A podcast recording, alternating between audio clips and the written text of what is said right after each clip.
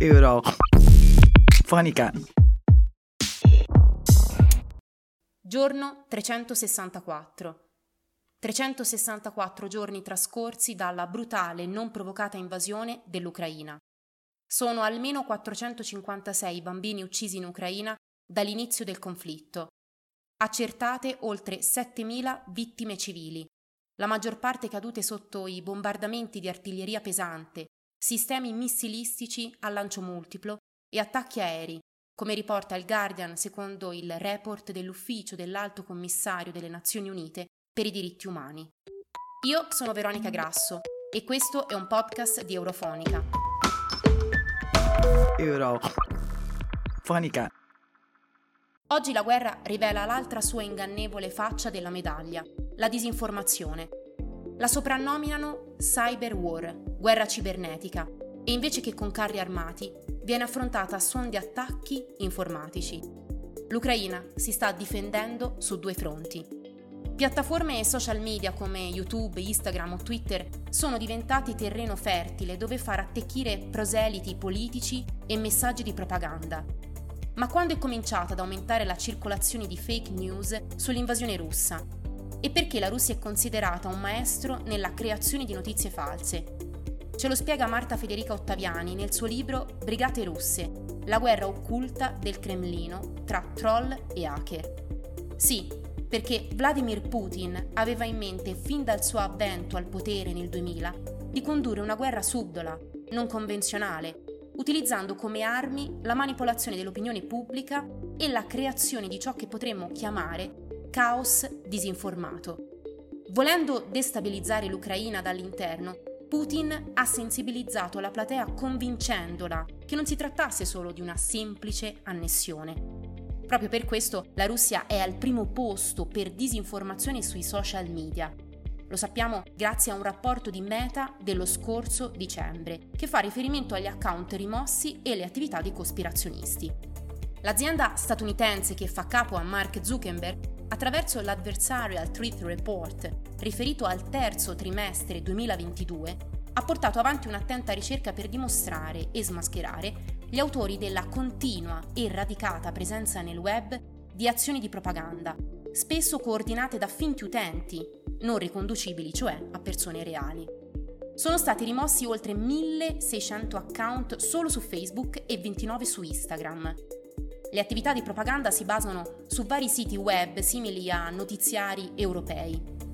In questa rete telematica i finti account hanno diffuso articoli che criticavano l'Ucraina, encomiando la Russia e dichiarando che le sanzioni occidentali contro la Russia sarebbero poi gravate sui paesi europei.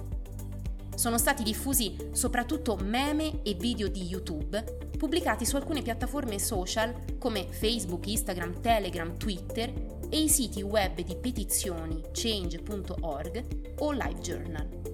Purtroppo Meta, Twitter e YouTube non hanno ancora fornito regole precise per arginare questo fenomeno, sebbene abbiano firmato il codice volontario di condotta sulla disinformazione 2022 promosso dall'Unione Europea, che cerca di rafforzare l'attività di monitoraggio sul web e rendere più trasparenti finanziamenti e finanziatori, soprattutto dei messaggi con finalità politiche. Ma come funziona questo sistema di bugie, la conseguente sensibilizzazione dell'opinione pubblica e come verificare la validità di una notizia? Denazificazione e genocidio nel Donbass. Queste solo due delle tante notizie false che abbiamo letto dall'inizio del conflitto come la penna o la tastiera riescono ad acquisire così tanto potere, ma soprattutto ci chiediamo come sia possibile alimentare una fake news di questa portata. Che le cosiddette bufale viaggino più velocemente della verità è certo. La notizia falsa è nuova, insolita e a volte forse anche estrema o violenta. Tempo fa è stato condotto un considerevole studio sulla circolazione della disinformazione, The Spread of True and False News Online, dal MIT in collaborazione con Twitter.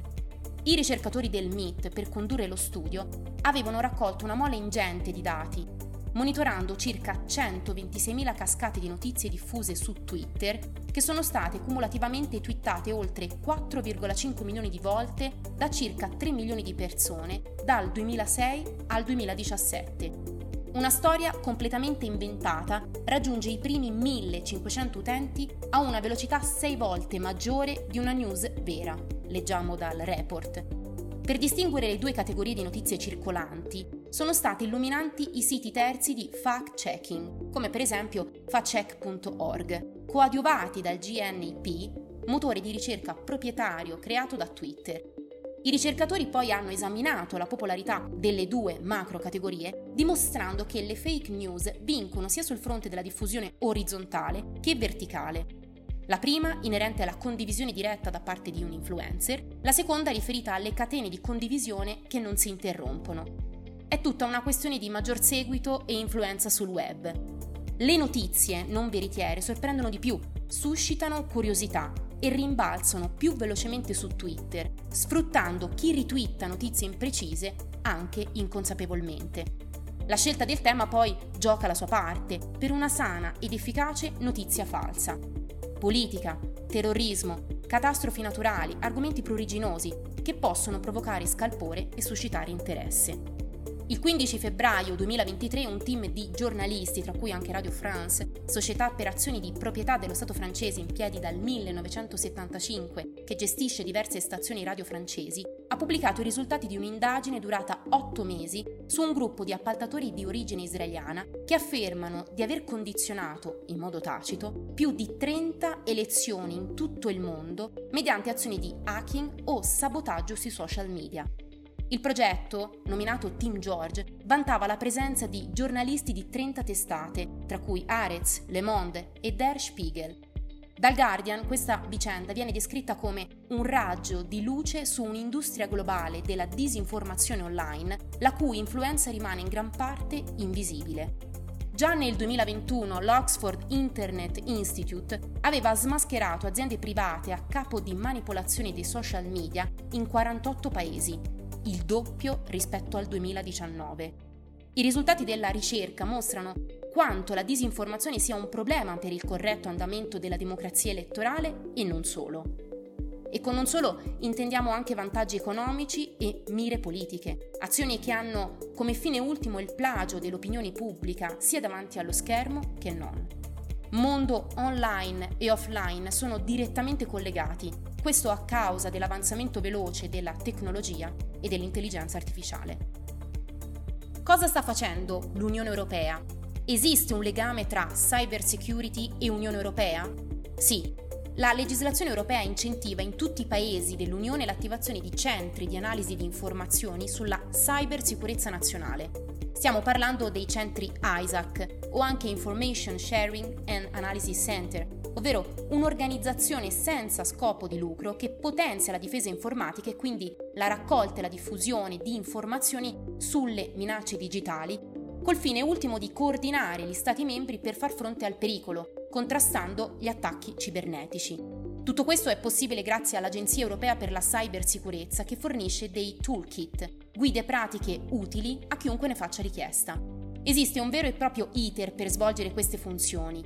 Si parte dalla build phase per capire gli obiettivi che si vogliono raggiungere, per poi passare alla run phase, fase più operativa, a una terza fase di valutazione dei risultati, evaluation phase, e infine la develop phase, per comprendere l'effetto delle attività svolte. A proposito di cyber resilienza, l'alto rappresentante dell'Unione Europea per gli affari esteri e la politica di sicurezza, nonché vicepresidente della Commissione Joseph Borrell, durante il suo discorso per inaugurare l'evento Beyond Disinformation, European Union Responses to the Threat of Foreign Information Manipulation, ha enfatizzato la ripercussione delle notizie false che circolano soprattutto online la linea che separa informazione e disinformazione non sempre risulta così netta e i media online sono stati fagocitati dalla guerra dopo l'invasione russa in Ucraina.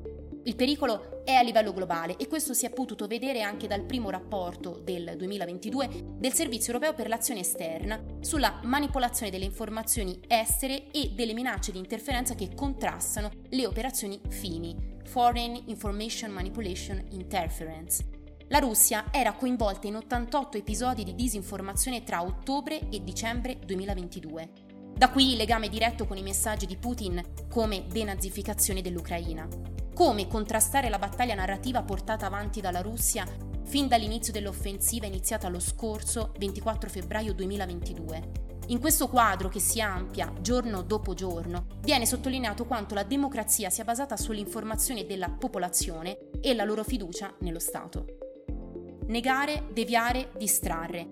L'era di Internet e le operazioni di disinformazione vanno al di là dell'Ucraina e della Russia.